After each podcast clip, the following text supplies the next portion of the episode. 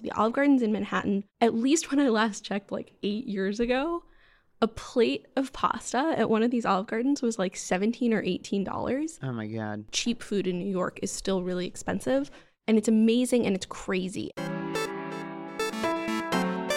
This week on the Eater Upsell, we're going to be talking with Jessica Koslow, the chef and proprietor of Sqirl in Los Angeles, launcher of a billion grain bowls. And just such an inspiration to like so many chefs right now, although you don't really hear people talking about how influential she is. We're going to talk about it. We're going to talk about it with her.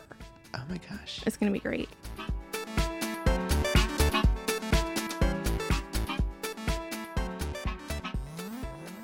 Chain restaurants inflate their prices here. Mm-hmm. What you're selling is comfort and familiarity and ease. What you're selling is like, oh, the diner does not have to be challenged. And like, yeah, I would way rather spend like after tax and tip twenty to twenty five dollars on like Mario Batali's famous beef cheek ravioli. But maybe if you're not interested in going too far outside of your comfort zone, you just want the freaking like never ending pasta bowl of fettuccine alfredo and you want to call it a day.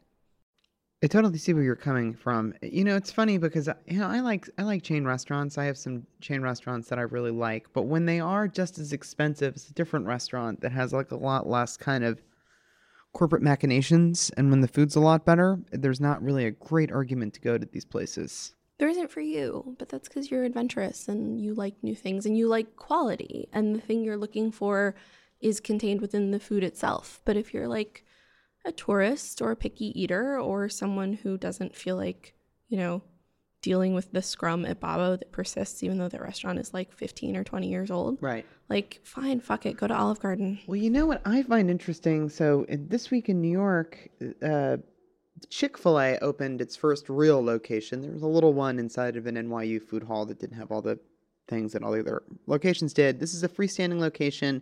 People went nuts for it. They waited out front. The line was like an hour and a half to get in on its first Monday. People waited overnight to get free, uh, 52 free meals. People went, you know, really. They, shit. they went ham on, on Yeah. Chick fil A.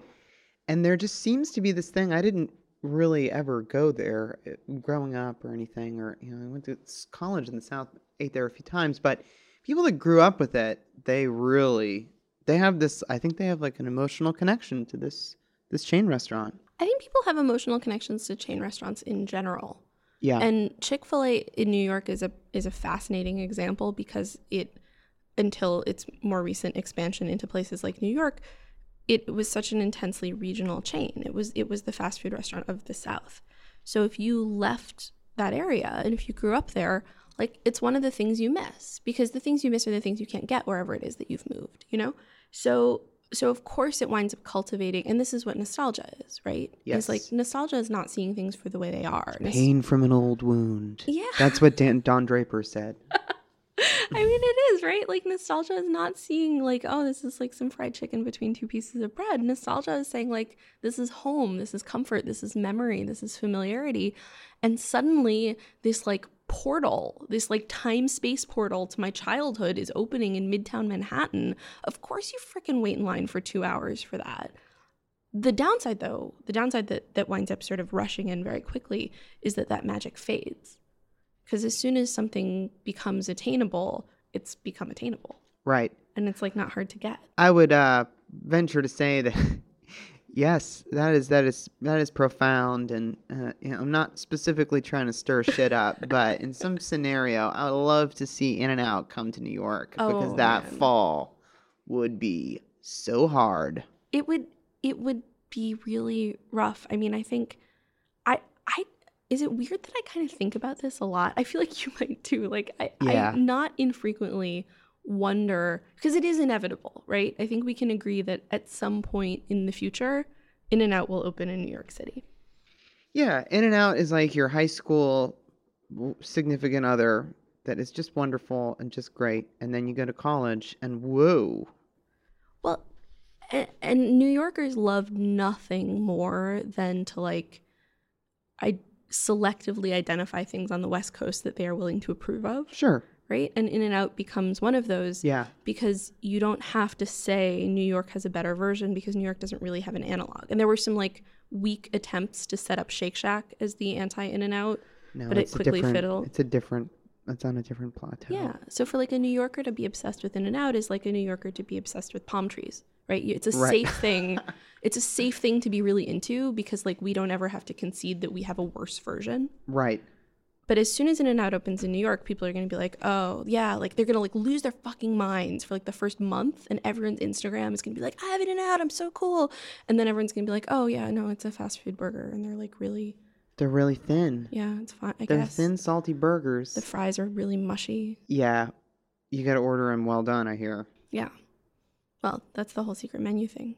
But like it's it's true. I think like, you know, people attach a lot of things to to chain restaurants and and I think about chain restaurants a lot because we run this series on eater.com, Life in Chains, It's which the are best series. it's the best series. It's writers who produce personal essays about their lives, and they're all kind of connected in one way or another to a chain restaurant that has like helped shape or affect or been the setting for these major stories.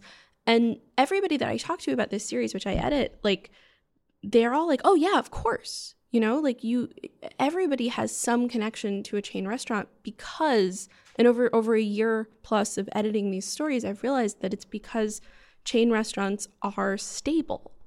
They Right. remain exactly the same. And so when things are tumultuous or when things are like shifting, whether in a good way or a bad way, the chain restaurant is always there for you. That, that reminds me of something um like many moons ago, like 10, 8 years ago or something. I had this boss who his favorite restaurant that he always he always went there for lunch and he always would be like, "You guys did a good job. Let's go here." It was Outback Steakhouse. Oh, that's really cute.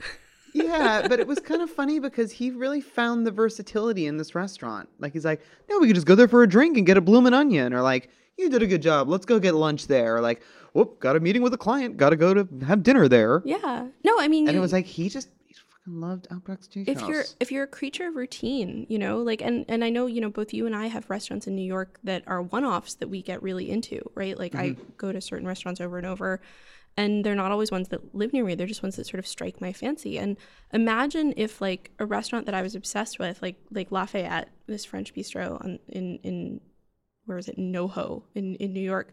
Like imagine if there were 40 lafayettes all over the united states and if i were somewhere and i was just like man i want something that's familiar and comforting. I could just walk in the store and i could have it.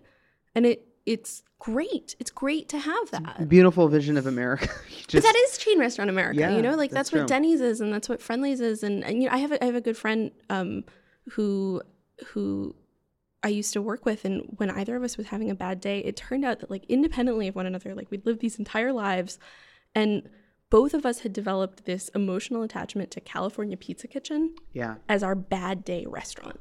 And we worked in this office that was not too far away from the California Pizza Kitchen in Manhattan, the one New York California Pizza Kitchen. And whenever either of us was having a bad day, we'd like email each other or G-tat each other and just be like, CPK? Yeah, CPK. And then you just like drown your sorrows over the same exact barbecue chicken pizza that you've been eating since you were 12 years old. And it's like, all right, everything is going to be okay.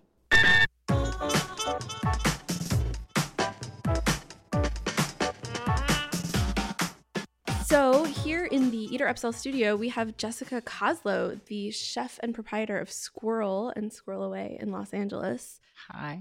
It's one of the coolest, most influential restaurants in the country right And this now. is in the Silver Lake neighborhood of Los Angeles. They, you know, Silver Lakers would say it is actually in Virgil Village. It is the backside of Silver Lake. So area of Silver Lake area. is it like the Silver Lake of Silver Lake? it's the new Silver Lake of old Silver Lake. All right. Yeah. And like Silver Lake, I haven't been to LA in a really long time, so I'm very out of the the specificity of it. But Silver Lake is like the Williamsburg of LA. So Yeah. it's like the Yeah. where the beautiful people with like artfully torn t-shirts live. lots of man buns on uh, Silver Lake and and in Venice. But we have a joke that there's a manhole on the street and you just pick it up and you jump in down and you come up into Williamsburg. So that's pretty much Like a total portal. it between is. the It is a two. Oh, portal. man. I love that. So so Sqirl is um I, again, I have not been to LA in forever, but from what I understand, Sqirl is like in many ways the sort of emotional and culinary center of a lot of what's going on in Silver Lake. And and the food that you serve and the type of of mood that you have in the restaurant has wound up being exported all over the country and like people are like oh my god i want to hit this cool la vibe and that winds up being basically the sqirl vibe it's a little crazy. You know, sometimes like my inner me is like, you need to take responsibility for that and say, yes, that's exactly what's happening.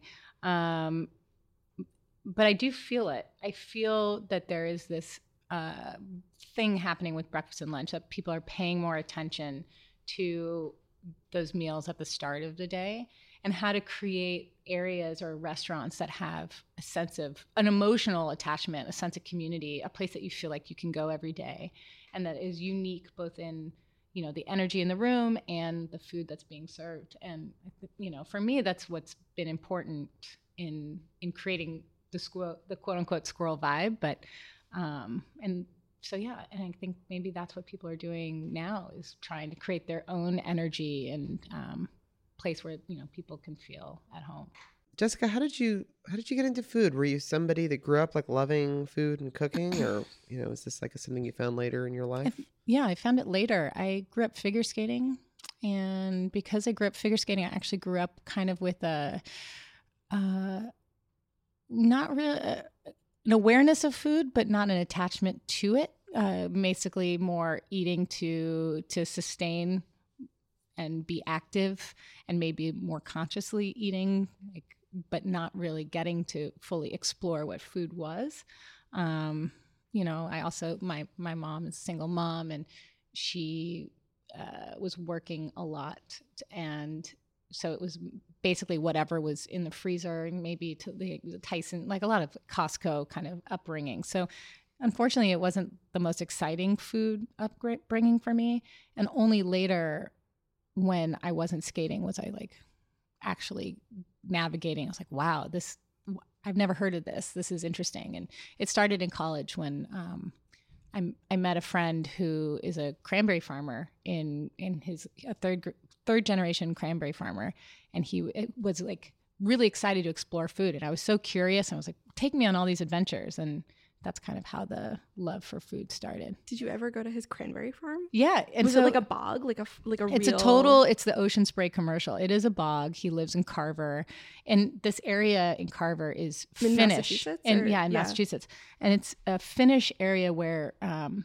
so a lot of Finn Finnish people immigrated in the 1800s, and now these generations later own these bogs, and they all really connect with Finland still, but they don't speak the language. They all have saunas on their property and talk about like Finland, but they've never never been. It's so great. It's a really unique thing. Are cranberries a Finnish thing? I don't.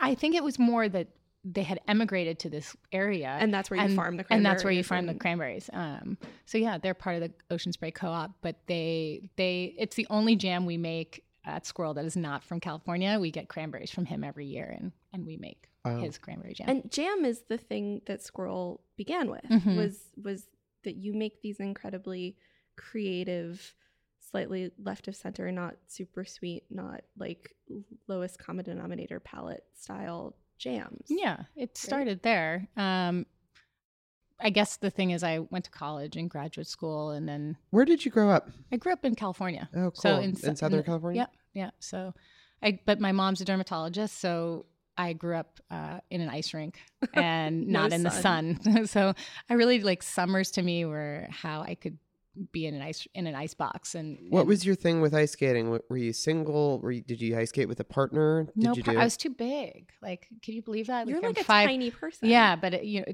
the type of partner that is for pairs is like four nine you know 90 wow. pounds. I guess the TV doesn't accurately convey that Yeah. when we're like, yeah everyone looks so tall there but did you like it? Were you somebody that was like going to the rink all the Yeah, time after yeah, school a little and- rink rat so. Rink rat? Yeah.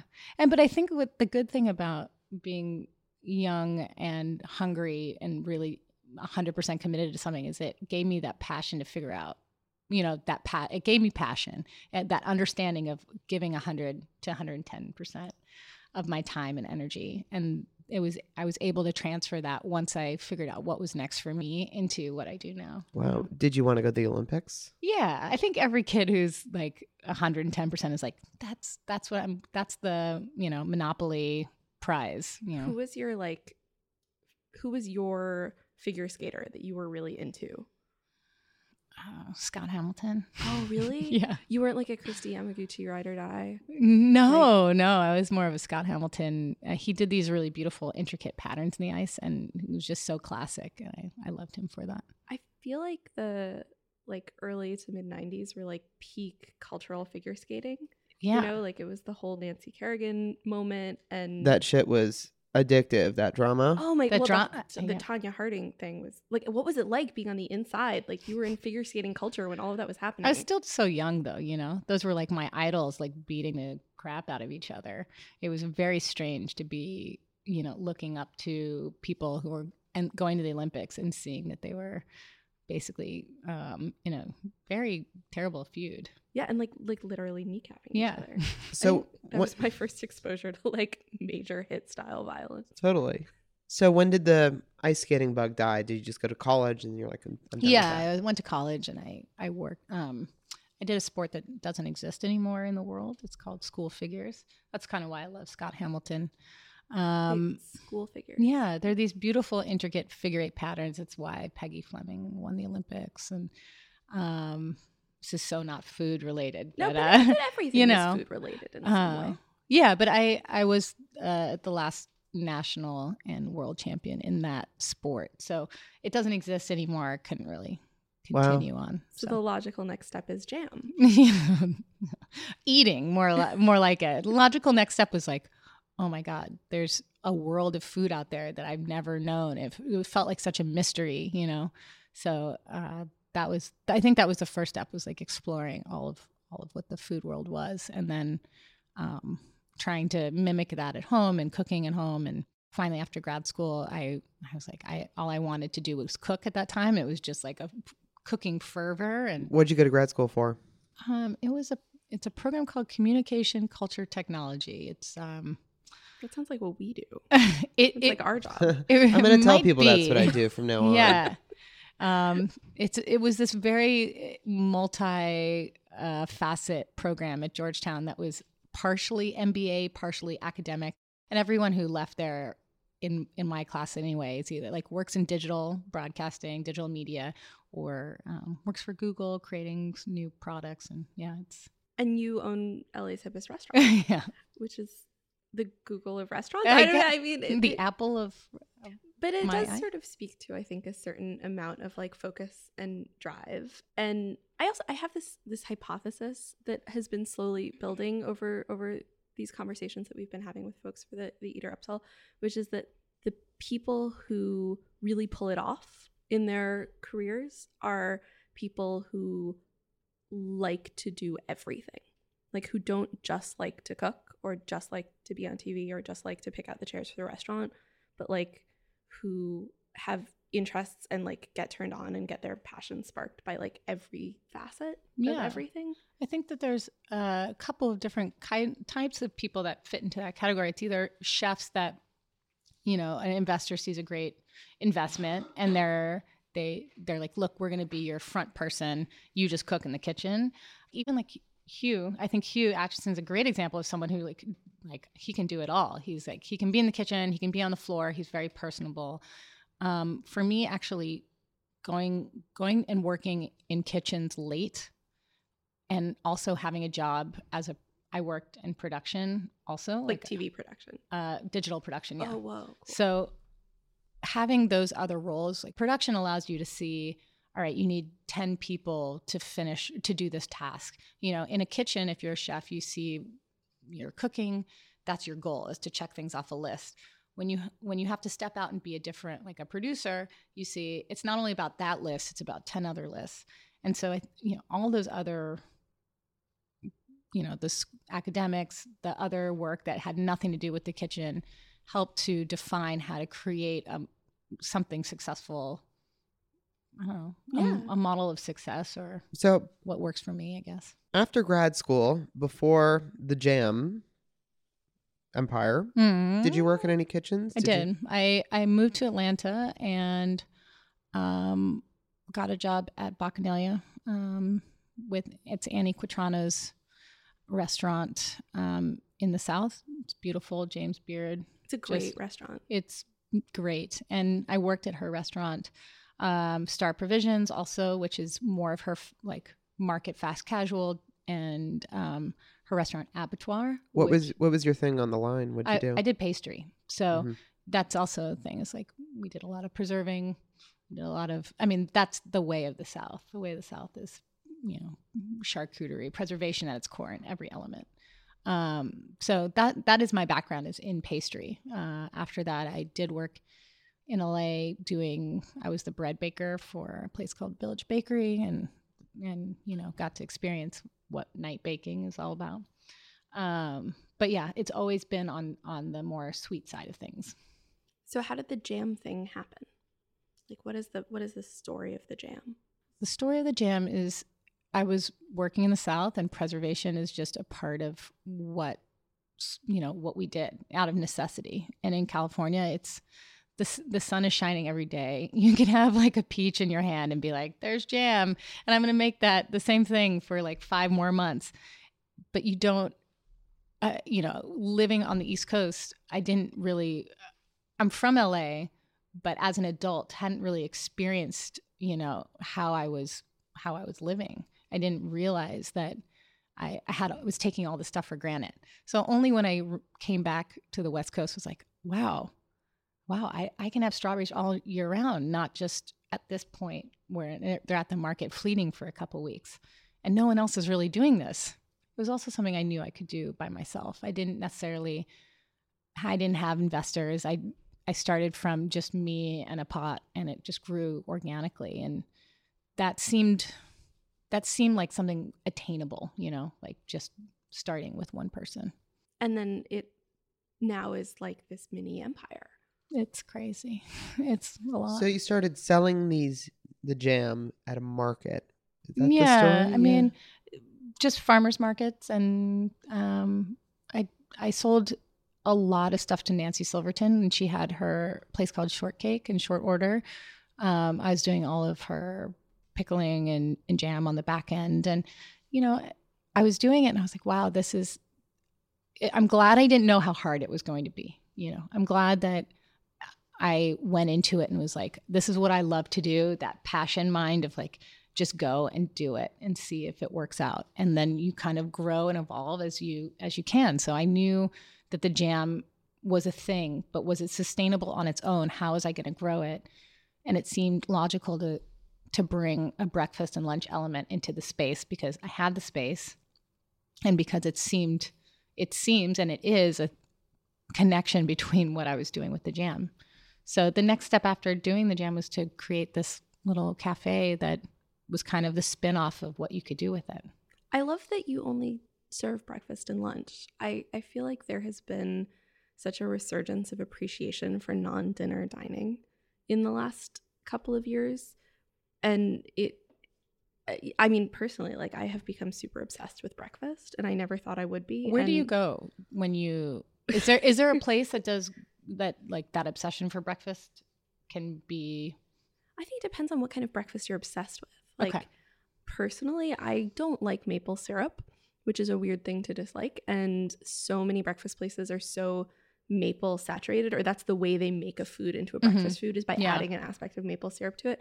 So I tend to like breakfasts at places that have some kind of like not traditionally American culinary affiliation. Like I really like going out for Asian breakfasts or Italian breakfasts or French breakfasts. But I don't know. How about you, Greg?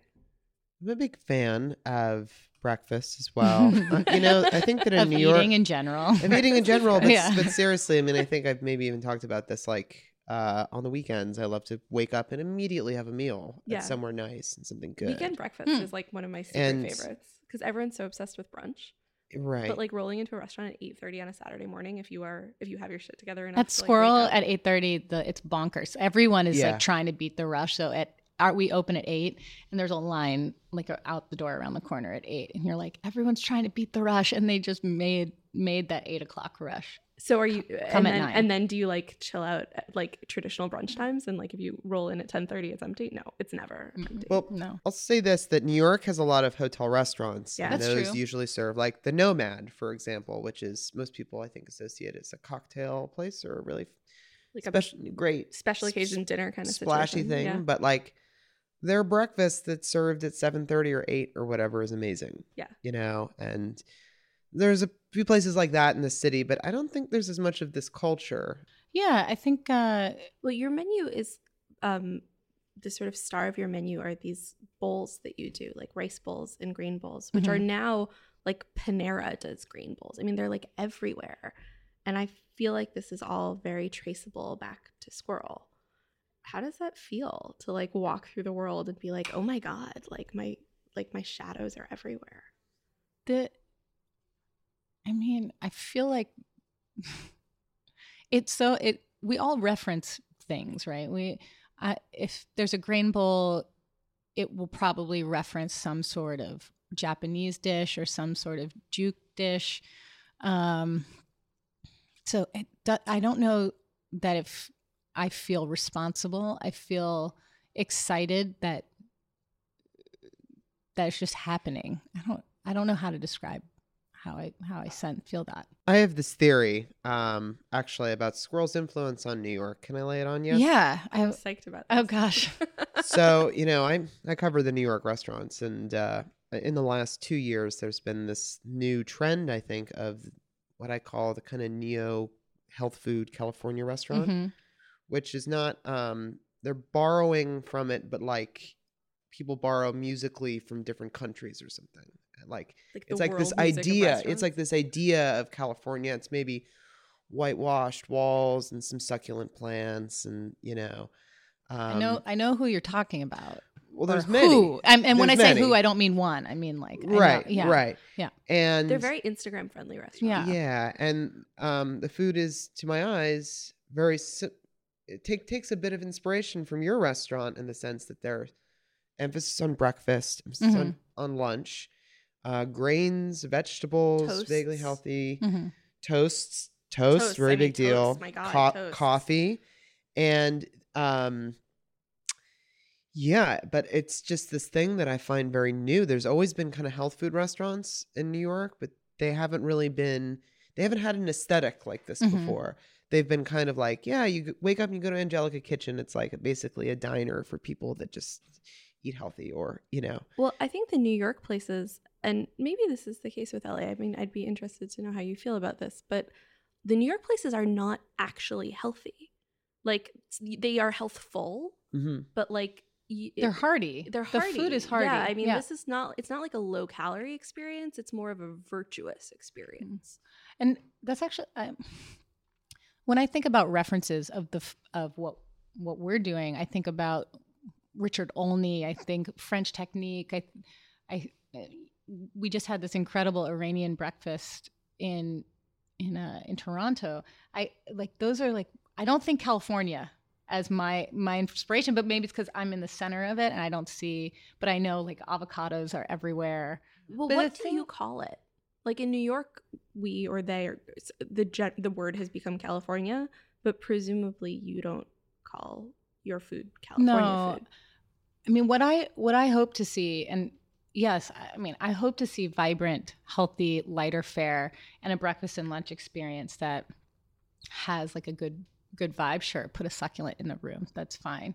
But I'm also what I don't see and what I want more of is I want to be challenged. I, I don't want just like a grain bowl to be put in front of me because they're out there. There's a ton of them out there. So when you're putting together a dish, let's say a savory dish, because I know, and I have some friends that live in LA that absolutely love sqirl and go there all the time, and they were explaining the phenomenon to me and saying, you know, the savory breakfast is just there's nothing like it, and it's just different. There's something else, and so let's talk about like a savory dish. Like, what's Mm, right? you're putting something together? What what are the components that you know are important to you? you, this is a funny thing because I've I've said it a lot. Um, well, a friend was asking me this, and my answer was acid. Um, and they're like, "No, I think about acid like orange juice. Like that should be your juice." I'm like, "No, but you need brightness in your food." He's like, "What comes to mind in breakfast is salt, like bacon salt. You know, what comes to mind is like pancake, something hearty, greasy spoon thing." And here I am being like, no, I want a lightness. Like I want to feel, you know, this is the first meal you're putting into your body. How can you make it something that like sustains you in a way that doesn't feel like it's, you know, a beer? Yeah. And sometimes that's when you go and eat breakfast, you're just like, oh man, I'm just I'm just gonna sit on this couch for Yeah. five five to ten. Um, but for for me, I'm like, all right, this is a meal, and maybe it's gonna guide you through lunch. And how can you make that meal get you going in a in in a yeah in some way? So it's yeah, it's about how how it makes you feel, not just exactly how Yeah. it's It's not the just like components. Yeah. this grain and then this green and then this whatever, but it's Mhm. a it's a gestalt. It's a holistic experience. I don't know if you yeah I I really want you to come, and I want to know if you experience that gestalt. I well, I'm curious to hear your thoughts as well. But I actually have a I have a theory about a new theory about lines, Oh. especially related to We have breakfast. a 'cause lot I of theories today. a lot of theories Good. today. A lot of theories today. Well, I was walking around um, Manhattan last weekend, and you know, you see the what I call a brunch bunch outside of you know, just a bunch Brunch of people bunch. standing outside, and it's never at the places that I think are really well. Sometimes it is like Prune. Prune is You'll see they always have a, a great crowd. But sometimes you see these places that are just like, why are people waiting outside? It's not even good. It's not even cool in there. And I think that sometimes when people are like, okay, I need to go and have this meal, they just think of like where they've seen uh, crowds of people standing outside. And then they're like, well, that's the place I have to go then. That's where they Hmm. serve it. Well, the line That did- phenomenon is that. That did happen to me. Like I, in Toronto, there was the place Bang Bang Ice Cream, and I saw a line, and I was like, you know what? I want to know what this is about. I'm going to stand in this line, and it, I it's did. good advertising. I was Yeah. I was on um I was at in the middle of Kentucky a couple weeks ago reporting a, a story about yard sales and I was standing at some table and I accidentally knocked over a pile of books and I was like picking them up and I apologized to the woman who was selling them for like blocking her table while I was cleaning up my mess and she was like don't worry about it. You're here. Like I want a crowd because a crowd draws a crowd. Mm. and I think that's true. I think a crowd draws a like a line makes people be like hey what's the line for? No. and It also keeps people away, and then when they don't see a line, the the regulars are like, "Oh, thank God, no Wow. line. I'll stop. I'll stop in right now." I'd heard the story that you know Guy Fieri has a really bad restaurant in Times Square, and like to say that it's bad is like I know an easy blow, Yeah. but like it disappoints you on the. I think that's like just a factual statement. It fails Mhm. on the thing that it it really shouldn't fail at, which is just being like a TGI Fridays. Have you guys been? I mean, it's so close. Yeah, it's It's, it's like that kind of thing where you're like party? you're like the fries aren't crispy, you know. It's like they're the, cold. it's like the cheese isn't melted on the spurt. It's like just disappointing, you know, on all these levels. this but is a like you had one job. Yeah, of thing. exactly, exactly. And so it's huge. It's 500 seats.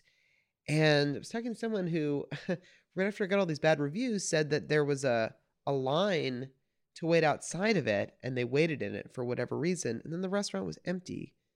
They just set up a line outside That's to so drive up the smart. demand to That's make it seem like the restaurant was full. That's like a club. That's a club tactic. Yeah. But it works. It's been a long it's time, but I, well, I remember. But you mentioned regulars and how regulars get excited when there's no line, and I Mhm. think that's the thing that might I might be having like a therapeutic breakthrough right now. Like I really like the feeling of being a regular somewhere, and Yeah. maybe that's because I am a food writer, and so that's like a special break for me. But like I think oftentimes a line is the enemy of being a regular, like because part of regularity is kind of having that feeling of comfort and familiarity and like sort of like you walk in and you have like the cheers moment and like you say hi to the person you know and We And- have a wall at Sqirl, and every year we add plaques to it. Our our we get together with all of every one of us gets together, and we talk about who are the regulars that come in to Sqirl every day or or that year, and we add their name to the wall. So it's been two years of plaques, and these regulars are those people who would come a lot, and you know we've gotten a little busier. They're and so maybe they're not there as much, and they'll be the ones that like like there's no line right now. Like I'm in, I'm here and and, and it is hard it, it is hard to keep that regularity when um, you're serving more people but at the same time you want to keep your doors open it's a balance of it all i guess So as a restaurateur, you like the line. You see that it's, you know, it shows that people are or do you have a complicated relationship i have a with compli- i mean i have a complicated re- relationship on it. I think that in order to be in business as a breakfast and lunch spot you can't uh, because there's no alcohol and this is something that i've i've talked about um, and because the margins are just smaller you can't you can't charge what you charge at dinner. Um, you have to work in that way. You can't have to have a seated restaurant and do two turns. You're er, three turns. It's just not going to be. You won't be in business unless and you have a line. Not a line, a, a different style of Oh, ordering, okay. like the ordering system. Right. So that that's all I'm talking about. Whether whether we have a line or not, do I do I like a line? I mean, obviously, I, I would like to be busy, so I like I like that. I just want to make sure that whoever's at the register is kind because that first experience is something so integral to any coming coming back is like is that face nice to you? Right, like i at, at this place i went to i won't say what it is but like i s- stood in this line i got to the front and the person was like huh you know? Just like dead face. huh. And because of that my response was huh you know Yeah. I didn't really want to go back there, and and that was it. And I'm sure they're exhausted. They're dealing with the line, and that breeds that kind of reaction as well. It's um but the line is an interesting psychology game. I mean, I think like, you know, you're right. You know, as as someone who has waited in lines, you do want to feel like there's a reward waiting at the end of it. And the reward is not just the food itself, but like but it's also being in a busy, bustling restaurant. Like Yeah. you, no line means oh, it's kind of like mellow day here. Like where's the energy in the room? Yeah. So it, it also it also breeds it, that experience as well. I think a line Um, is also kind of an inevitable byproduct of the fact that food at lower price points is increasingly of very high quality. Mm-hmm. So like, you know, people are are getting super excited here in New York about the fried chicken sandwiches at Fuku or the veggie burger that Brooks Headley is doing Mhm. at Superiority Vir- Burger. And like the nature of these spots is completely undermined by the idea of like reservations or sit down dining. right. And the product is I mean, the prices are not unreasonable. Also, like this is this is like super high quality food at a really affordable It's point. Brooks's the food of Superiority Burger is absolutely delicious and incredibly affordable in a way where I'm like, Brooks, can you keep doing it this way? Like, is that everyone needs to go and, and eat there every night because it is just it's too good at a price that's too great. But yeah, and I and I think that's what the line is. Is like you have to like as a as a diner. That's the that's the effect. pay- well, you have to pay either money or time. That's true. And what he's basically doing is saying like, you know, I'm going to keep the price really low, but the cost that is going to be borne by the diner is like you have to invest 20 minutes of your life waiting for the burger. Yeah. And fortunately, the product is totally worth it. Yeah.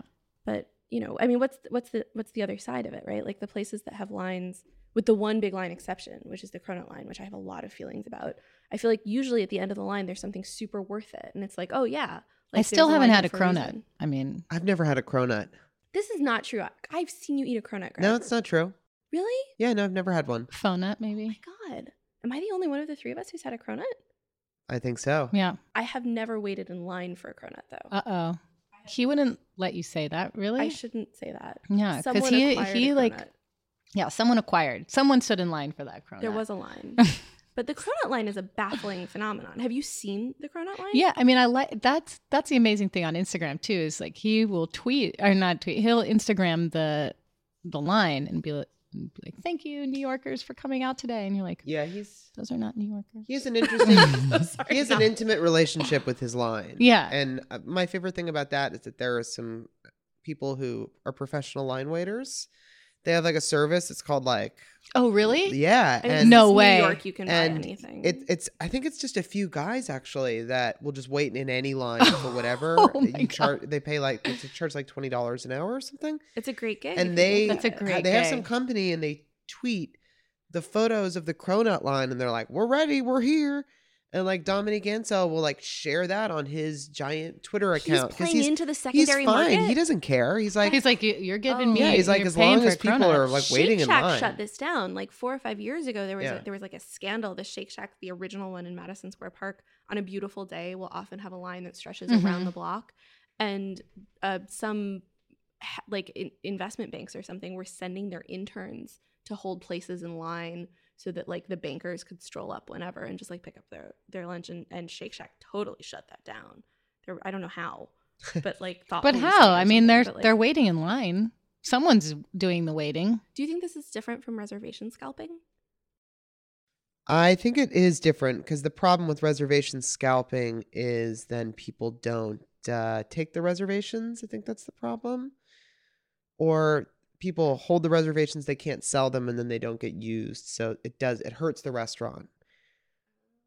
I But a don't, lot, I don't know anything about reservation scalping. No It's a- it's a reservations big- at Sqirl. yeah, Yeah. it's a big, it's a big, it's a big weird racket in New Mm. York. New York is full of a lot of jerks who are obsessed with efficiency. Yeah. Basically. I mean, I mean, I'm sure I- LA is in a different way. no, I think New York. it- We're it, New York is such a fast-paced city. Mhm. Change is happening all the time, and and you have to be efficient here in a way that, like in LA, you can still. I mean, I love the hustle. Like I, Yeah. I lived here. I, I, I really embrace that energy. But you know, it, it doesn't exist. I don't. I don't believe it exists at this level anywhere else. I won't ask you if Sqirl will ever come to New York, but will Sqirl ever live outside of LA? It's very possible. I would be really excited about that. Yeah. Have you- Amazing. have you um I don't know if it would exist as Sqirl. Um, with Sqirl Away opening, I think that that has more of a. I think Sqirl is a very unique situation where you know we're being very creative every day and pushing, changing the menu, and I I really feel like I. That is that is, that's why you go to Sqirl. You want to experience that. I to think be Sqirl, present in the moment there. Yeah, that's so LA. and and is it? Like, how be so? here, be present. Be present, guys. That's Come to cool, though. Um, See, that's the thing can- that doesn't. That's that? the California thing that is not at these California Places. Places. Places. That idea, though. yeah. They don't have the soul. The- Have you been to any of the um California style New York restaurants? Yes. Yes. Yeah. Absolutely. They're- They're, they're they're, they're, good. they're good. Yeah. They're and, good. And the vibe is good and, and it's fun and, and they're busy. They're busy restaurants. They're busy. And when is the book coming out? um, spring of 2017. That's a while away. Yeah. I'm obsessed with the name of Sqirl Away. Like that is I mean, I don't know, I like terrible puns, but like It's a so terrible pun, good. but we were trying to think of what to call that it's a space. takeaway restaurant Yeah. Of sqirl, but like also squirrel away is a friend. It's This so makes me good. very happy. It's good. It feel it feels right. Yeah. We were trying all these other names, and then I was like, "Why don't we just call it Sqirl Away?" And we're like, "Why didn't we think about that?" it's clever, but it's fun. It's not like and it I works, get it. Uh, and oh, it works squir- if you don't get the pun. yeah. Like I didn't get it at first, and then like I remember like a day later being like, "Oh my god! Oh my god!" And I had such an excited moment. Yeah. No, it's good. It is good. Well, Jessica, it's time for this part of the eater upsell that we like to call the lightning round. Okay. I haven't. What does that mean? It means we're gonna ask you a series of questions, and you tell us the answers. Okay. It's terrifying. I'm No, just terrified. kidding. If you answer them right, you win ten thousand dollars. That's not true. Okay, so question number one Son. Quest- quest- question number one is you are on a road trip by yourself and you're blasting some music and you're singing along to it. What is it? You don't have to actually sing, but you can. You just tell us what it is. Uh, it might. It might. Oh God. It might be flock of seagulls and I ran. Yeah. Yeah. No shame. That's good. It's good. This is a judgment-free zone, and also that's a really good answer. yeah. Like even if we were judging, I don't think we would judge that. Yeah. No, it's it's I'm not judging. It's cool. You're just not I looking at me right now. You're just like, I'm not Oh. judging you eyes to the floor. I'm just avoiding eye I'm just. Uh, That was you're- the it was an incorrect answer. yeah. There's a buzzer. Um, when you walk into a bar that you've never been to before, what's your go-to drink? uh, it depends on what kind of bar it is. If it's just like a really dodgy bar, uh, I'll see if they have Campari and soda. Just I feel like that's that's the go-to drink for me always. Um, nicer bar, I love pisco sour, something with an egg white. Oh, that's interesting. Yeah. I I don't like egg whites in cocktails, but this Oh. isn't about me. This is about you. Aren't they called Now you're not looking at me. I I'm this is like No, this is I'm like not making my- friends here. my Did you say farts? No, I think they're called flips. Oh, oh, flips. Yeah, cocktails Yeah. with egg whites in them. Yeah.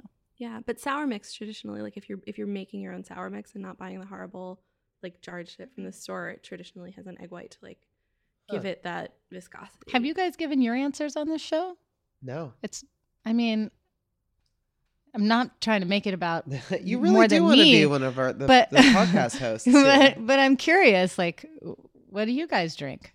Um, my go-to is either a gin and tonic with lemon hmm or a Manhattan. You really you you make it hard. You're like, no, not that. Don't give me that lime. Give Well, I, I, I, it used to be lime forever, but I was recently like awakened to the beauty of a lemon and a gin and tonic, and Mm. I feel like it's changed my life. And also, bars tend to t- to like shitty bars, like super shitty bars, tend to um, cut their limes into really tiny like cubes that don't actually give you any juice. Like you get those little like And they're just like one dry. and third you, of a wedge. you pinch them, and it's like Yeah. mm, where nothing and happened. and and and they have actual lemon wedges. So if you get a gin and tonic with lemon, you get more citrus. Mm. That's a good one. I don't really drink hard liquor very much anymore, but it would be something like a well scotch and soda. cool. No, that's not a cool drink, but I That feels like dad dad to me. Like that's cool. yeah, Like- it's just what it's like a norm core but it's like it's very mixed drink. give give no fucks in kind of a cool way, Mhm. right? It's like, Thanks. I'm not here to like be frilly. I'm I'm here to like Have a little bit of alcohol, yeah. okay? I'm just gonna but some water too, so Yeah. I'm responsible. Good. Yeah. Yeah. Give. I, this is good. Well, Jessica, this has been real. This has been a very Thank you special so much episode. for coming by. Thank you for having me, guys. Such a pleasure.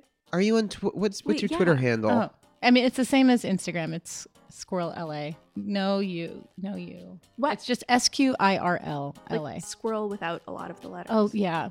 Yeah. it'll. I'm sorry, guys. It's, it'll oh. Cool. plague me forever.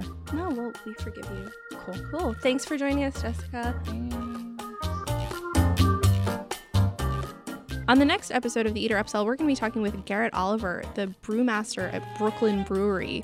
Basically, the coolest dude in beer right now. I have three of their beers in my fridge at this very moment. I have three of their beers in my body at this very moment. There's a new episode every other Monday morning. If you're not already a subscriber, search your podcast app for The Eater Upsell or go to itunes.com slash Eater Upsell. and as always, you can visit eater.com where you can find more episodes, read transcripts, and all sorts of other cool stuff. The Eater Upsell is recorded in the Vox Media Studios in beautiful Midtown Manhattan. Our producer is Maureen Gianone. Our editors are Dion Lee and Nick Friedemann. Our studio team is Will Bukema, Alex Ulrich, Mark Paradise. Our editor in chief is Amanda Kludt.